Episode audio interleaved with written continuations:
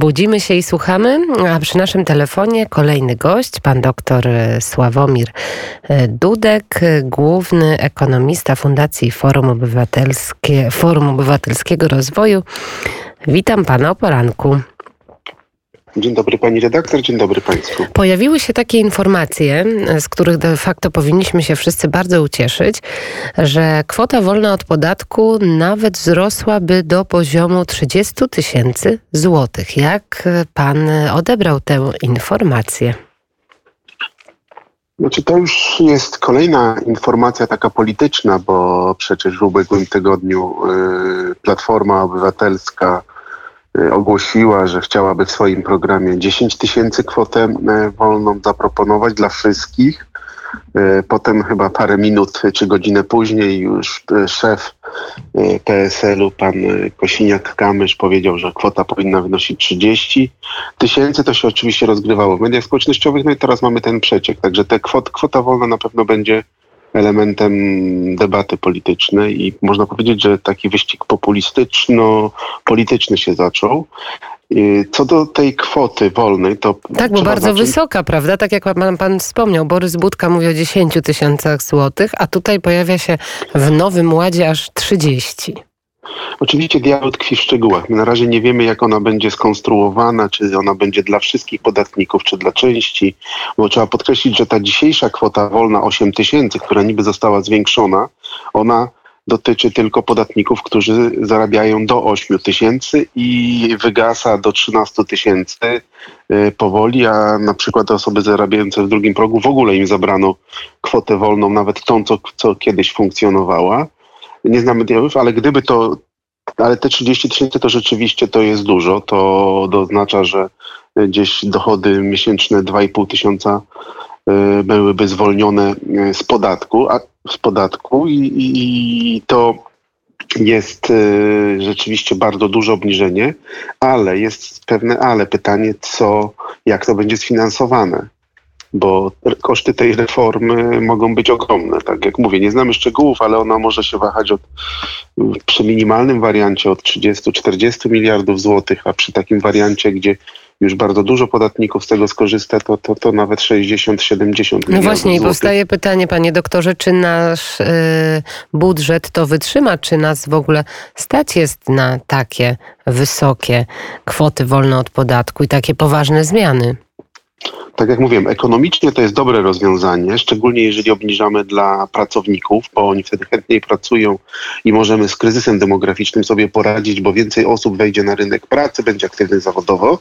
Ale druga strona, no to jak to sfinansować? I, i jeżeli tych pieniędzy nie ma w budżecie, takiej przestrzeni na, nie wiem, 60, 50 miliardów złotych, gdzieś biorąc średnią z tych, tych, tych moich dwóch skrajnych wariantów. I co to może oznaczać? To może oznaczać, że będzie to sfinansowane jakimiś innymi podatkami. Teraz ja bym chciał wiedzieć, jaki jest rachunek za tą kwotę wolną. Widzimy teraz, że piątka, mm, ta przedwyborcza piątka PiSu, okazało się, że nie ma finansowania, no bo uszczelnianie VAT się zatrzymało w zasadzie od trzech lat. Kryzys pokazał też, że pewne źródła dochodów nie są trwałe. No i mamy teraz, ostatnio już widzieliśmy ofensywę tych podatków sektorowych, podatków, y, no składka medialna, podatek od y, cukru, y, innego rodzaju takie podatki selektywne. No i teraz pytanie, czy za tą kwotą wolną nie kryje się jakieś inne zwiększanie podatków, czy, czy... Oczywiście na razie wszystko to są spekulacje. W przestrzeni publicznej niektórzy ekonomiści mówią, no pewnie tak, pewnie VAT będzie musiał wzrosnąć do 25% i być jednolity. Przypominam, że na Węgrzech VAT jest 27%. Tam te yy, hojne programy były ostatecznie sfinansowane VAT-em, ale y, pamiętajmy, rachunek trzeba zapłacić i zobaczymy, jak to będzie sfinansowane. No, oczywiście będziemy się temu przyglądać, ale panie doktorze, z jednej strony słyszymy właśnie o takiej kwocie wolnej od podatku, mm, a wczoraj słyszymy mm, także sprawę związaną z 14 emeryturą, gdzie mamy kolejne kilkadziesiąt, około chyba 30 miliardów złotych, więc państwo cały czas staje się coraz bardziej hojne. Czy nas, znowu zadam to samo pytanie, czy nas na to po prostu realnie stać? Tu 14 emerytura, tutaj e, kolejne ewentualnie e, zwolnienia. No to rozdawnictwo cały czas, cały czas postępuje. I tylko sprostuję, że ta sama czternastka to jest mniej niż 10 miliardów, około 10 miliardów, trzynastka też około łącznie.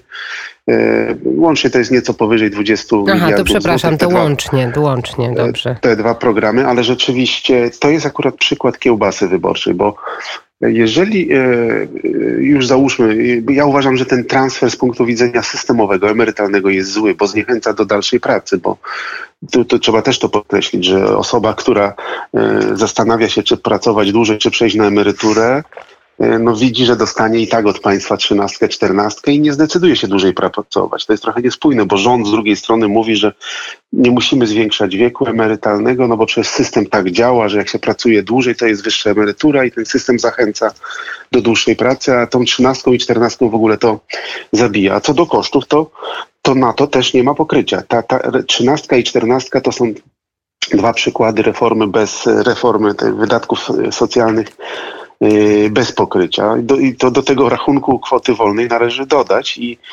tylko jedną rzecz powiem. Oczywiście nie, chciał, nie, nie będę tutaj straszył, ale y, czterna, o ile sobie przypominam w historii, to czternastka y, była tylko chyba w Grecji, czternasta emerytura, y, którą musieli znieść po kryzysie, ale oczywiście nie, nie, nie mówię tutaj, że Polsce grozi tu i teraz zaraz jakiś scenariusz grecki, ale jakieś tam podobieństwo je jest i pokazuje taką walkę y, na obietnice i bez pokrycia. Ja, oczywiście należy zwiększać wydatki i te, żeby ten wzrost był inkluzywny, ale wszystko robić w ramach wzrostu gospodarczego, w ramach tego, jak rosną dochody publiczne, a nie bez pokrycia.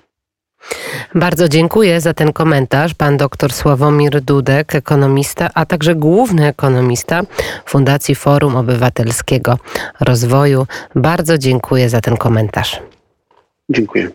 7.46 jest na naszych zegarach, a my za kilka chwil będziemy, drodzy Państwo, rozmawiać o czym? O polskiej ziemi. Jak to będzie wyglądało w 2022 roku, bo obostrzenia w 2021 roku się kończą. Czy dużo obcokrajowców kupuje polską ziemię? Jak tę ziemię chronić już za kilka chwil?